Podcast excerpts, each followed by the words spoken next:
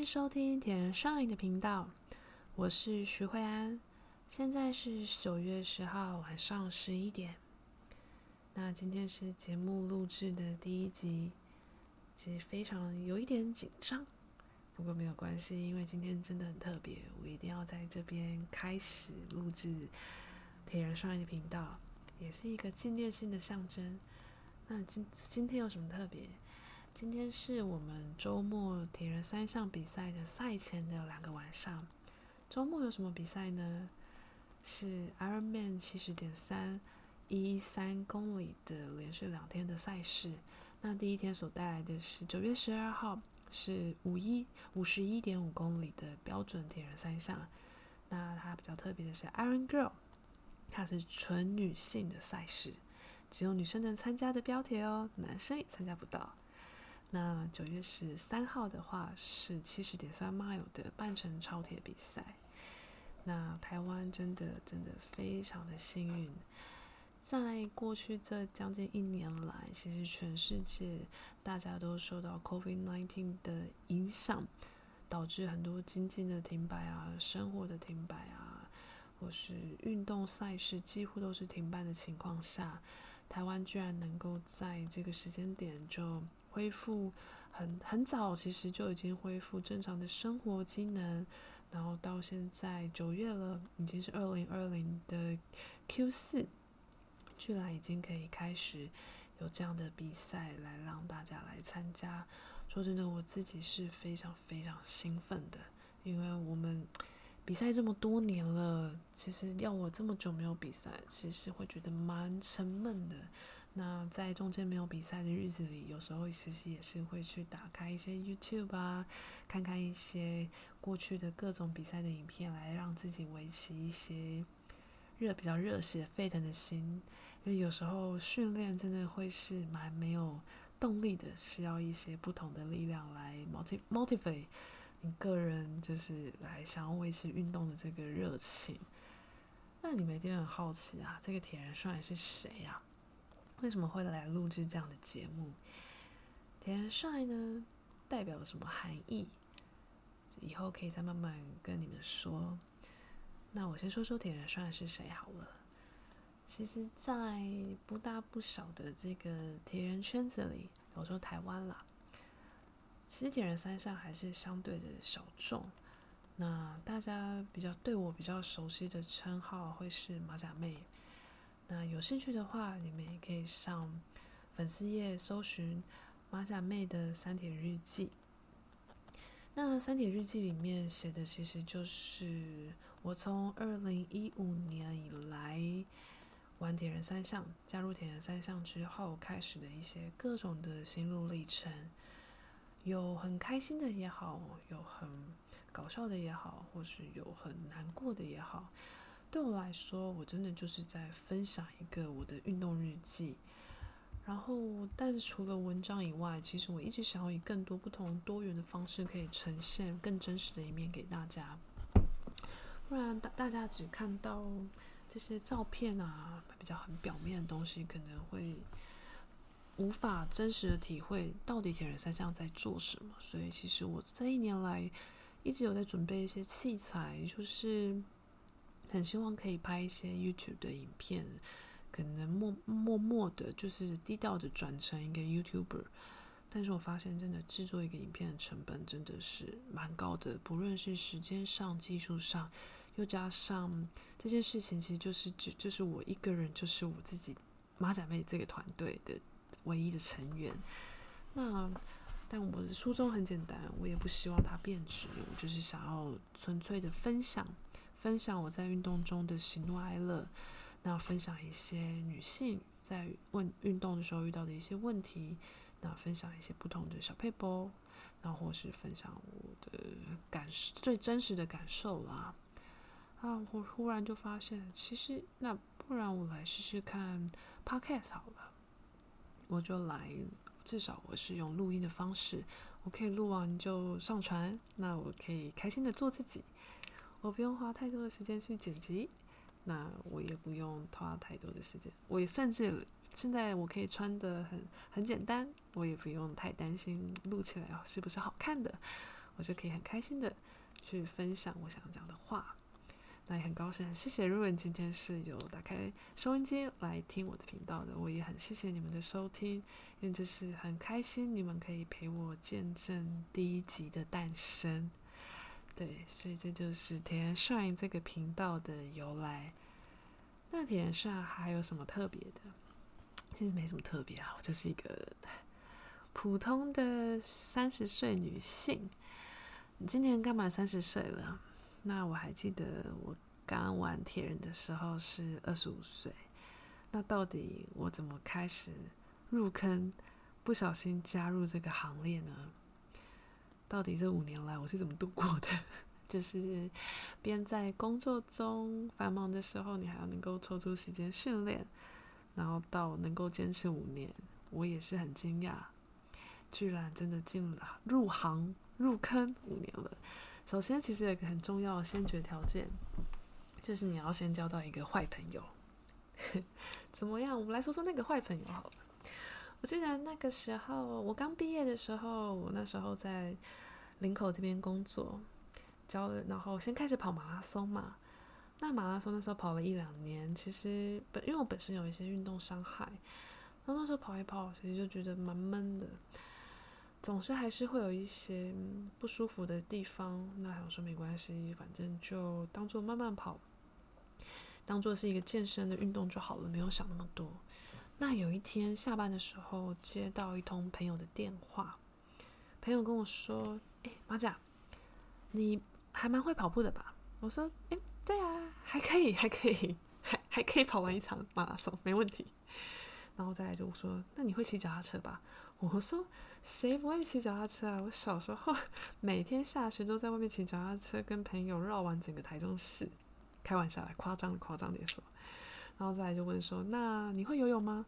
我说：‘游泳哦，还可以吧。我不太怕水，虽然游得不是很快，但我不怕水，也会去游泳。’我说：‘，那好吧。’那我们那个九月的梅花湖铁人赛。”房间刚好多出一个床位，你来帮我 share 那个费用好不好？嗯，就是一起来比赛。我说哈，我连车子都没有哎，没关系啊，下礼拜去挑一台就好了。我说哦，真的不会很难啊？不会啦，比一场马拉松还轻松，因为马跑一场马拉松大概要四个半到五个小时的时间。我想说，哇，比一场铁人三项比马拉松轻松，大概只要三小时多哦，好像可以试试看哦。我说哦。好啊，然后我就真的去 Seven 的，我就我不我忘记怎么做的，好像先上网填一填吧。然后我就记得，我就真的走进去 Seven 的 ibon，缴了我人生中第一场铁人三项的报名费用。故事大概就是这么开始的，一开始都要有一个师傅嘛，师傅领进门，修行在个人。然后呢，我记得那个时候是六月下旬吧，二零一五年的六月下旬。然后隔一个月，七月初，七月一号、二号吧，我就去签了我人生中第一台的公路车。公路车是什么？我真的没有概念。那时候人家说什么三铁车、公路车、计时车，我记得我只跟老板说没关系，我就是入门的，我来一个最简单的 TCR。我记得那一台乘车两万多块吧，就搞定了。我说好啊，我有车了，来开始练吧。然后就这样开始骑呀骑呀骑呀，哇！我发现骑车实在太好玩了，好喜欢骑车哦，跟跑步简直不能相比。因为骑车有一个速度，那我这个人其实是我，我想我本身其实应该是非常着迷于速度感的，因为我就是那一种到游乐园坐云霄飞车、坐大怒神，我从来没有在害怕的。我就是很享受那种速度的快感，所以当骑车上山当然是蛮辛苦的，但当我骑车可以开始下山的时候，我觉得哇，原来人生感受可以这么这么美好，所以那时候我好喜欢骑车哦。这个这骑车跟跑步对我来说都好准备，这没有问题。但我觉得那时候我遇到最让我讶异，跟让我觉得在整个铁人三项里面构成一个最重要的要素，就是游泳。游泳呢，第一个它为什么重要？第一个它你一定要真的会游泳，可以在开放水域中生存。我认为这是身，就是身为你要参加铁人三项比赛，你必须要有的认知。你千万不要还不会游泳的时候就报名铁人三项，或是说你报名铁人三项都都要比赛了，还没游过开放水域。我认为这都是比较一个危险的行为啦。我希望所有参要准备参加铁人三项的朋友们都可以为自己的身体做好一个完整安全的准备。那我那时候在游泳遇到最大的困境是什么？我记得我下水啊，因为我们到时候桃园有一个呃超铁团，叫做 LDS 超铁团。然后我记得我下水的时候，每一个大哥哥大姐姐都好热心的教导我应该要怎么游。每一个人都告诉我，哇，右手抱水之后，当你手离开水面的时候，你要怎么样抬高你的右手肘？往前延伸，你入水的时候，你手掌应该要什么角度？结果呢，另外一边的大哥哥大姐姐又告诉我说：“哇，你在抱水的时候，你应该要怎么样维持你的高肘？要怎么样推水有力？”然后或是在另外一个姐姐就会跟我说：“你入水的时候，那个手掌的角度，你要怎么插？怎么样插入那个水面里？”你才会能够更有经济效能，或者说你在换气的时候，你的头应该要怎么样侧翻？你要怎么样换气？每一个都是一个好深的学问哦。然后那时候我心里想的只有：好，没问题，没问题。你们说的我真的都知道，我觉得我好像也都理解，可是我没有一个做得到的。对，大概情况大概是这样吧。这种情况呢，其实维持了蛮久。然后那时候我就想说，不管了，我先不要管这么多，我先把眼前九月份的这个比赛搞定。所以呢，反正我就照着我自己的节奏，傻傻的游，慢慢的练。然后我只跟着一个大哥，我请他好好的带我带着我游。我那时候就一个礼拜大概三次的团练。可能早上那时候还年轻，才二十五岁，所以那时候八点上班，可以居然可以四点半起床，然后就可以到桃园市跟大。我住在林口哦，然后可是我可以为了要去团练，我四点半起床，我就坐车到桃园的时候五点开始团练，团练完七七点前回到宿舍换装，然后七点半进公司打卡上班。那个时候的，那那时候的头一年都是这样过的。所以对我来说，那一场标铁赛非常特别，因为那一场标铁赛如果没有这一些这些朋友的协助，这些我们所谓的坏朋友的协助，其实你是很难蛮难开始这样的一项运动的。所以我想，我是真的非常非常幸运的，在比较早期的阶段，受到了一群朋友的协助，进来了铁人三项。那那一场铁人标铁赛事，我我永远记得那一天是下午一点开赛。然后地点是在宜兰嘛，所以它时间的开赛时间是有原因的，因为它是礼拜六的下午一点，这样早上就有比较充裕的时间，可以让各个选手从台湾的中部啊，或者南部也好，就比较有充裕的时间，可以到宜兰，早上到宜兰集合报到，然后再准备下午的比赛。那那时候我我想说应该还好吧，就游泳嘛。游泳完就骑车跑步，那还是要吃点便当吧，还是要吃点饭。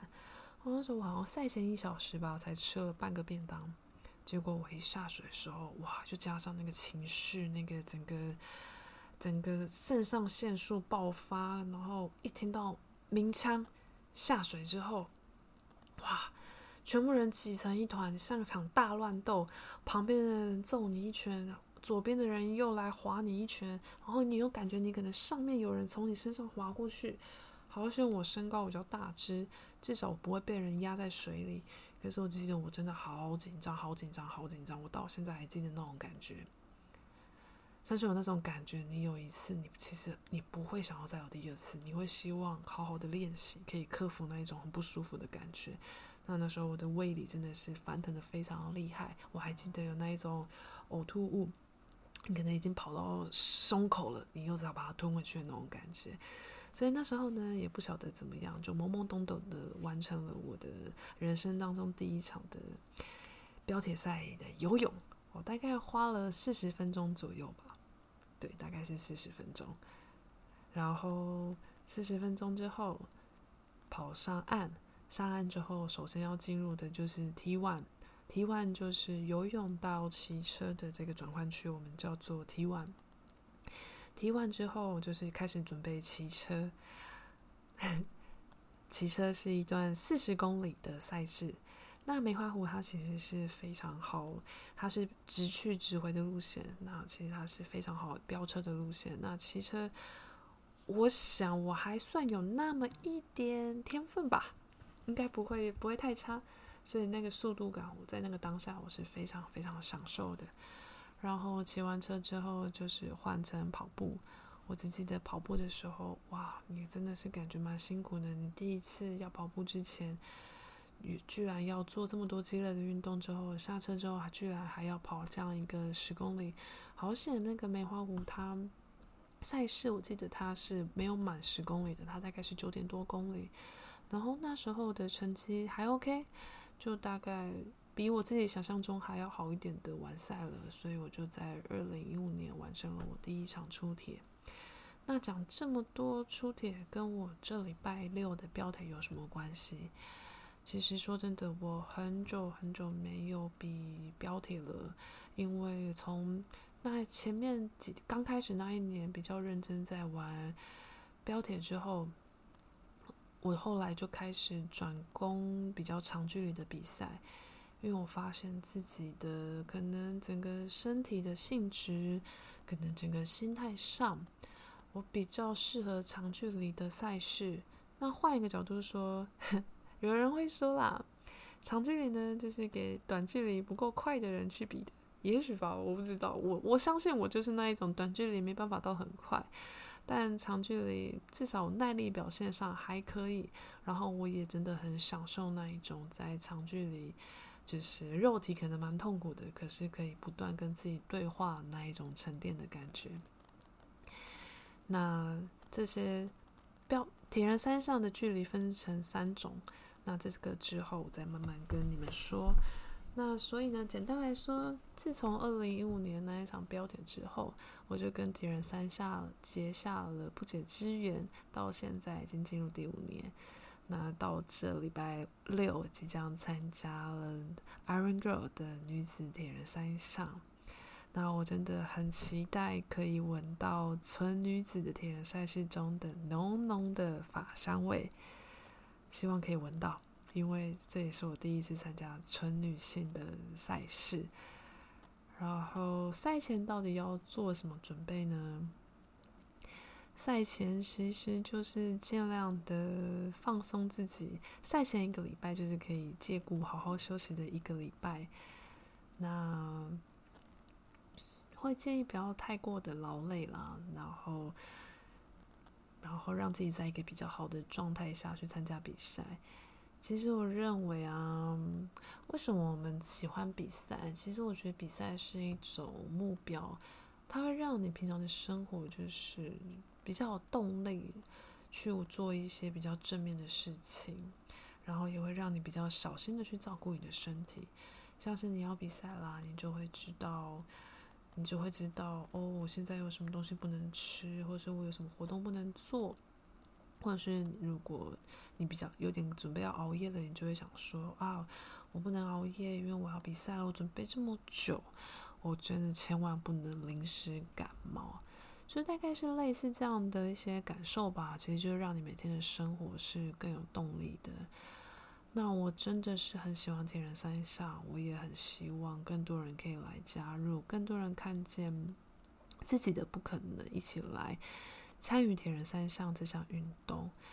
然后赛前，今天是赛前的倒数两个晚上啊，理论上我应该是要跟你你们分享更多关于赛前的准备，那是。嗯，也许我之后再整理成不同的段落，再跟大家分享。比如说，赛前六个月你可以做什么？赛前三个月你可以做什么？那像是当初我是从一个比较体能基础的状况下开始玩铁人三项的，所以我那时候大概花了三个月就可以加入这个行列。那如果你是一个比较没有体能基础，又真的很想完成铁人三项，我会建议你找一个稍微懂运动的朋友陪着你一起来完成这项挑战，然后规划一个三到六个月的目标。我们可以从周目标开始，就我每一周要完成的运动，到月目标，到每一季要完成的目标，然后设定你的比赛目标，什么什么样的时间点来完成。我认为有一个完整的计划，对于整个运动的规划都是比较好的，那身体也比较不会有伤害。然后，我想时间差不多，现在已经晚上快快十二点了。明天我五早上五点要从彰化出发，开车去台东，准备赛前的一些报道啊，适应场地。然后呢，接下来下下一集会跟大家分享的就是铁人三项这一次的女子铁人三项的心得。那我想第一集节目就就录到这边，如果有什么问题也可以留言给我。那有什么想提出讨论的，我可以在之后再来做回复。那也很谢谢，就是大家的陪伴，陪伴我度过这特别的一集。那我们也再次庆祝铁人 Shine 频道的诞生。那我们就下次见，下次就再来跟大家分享周末比赛的心得。大家晚安。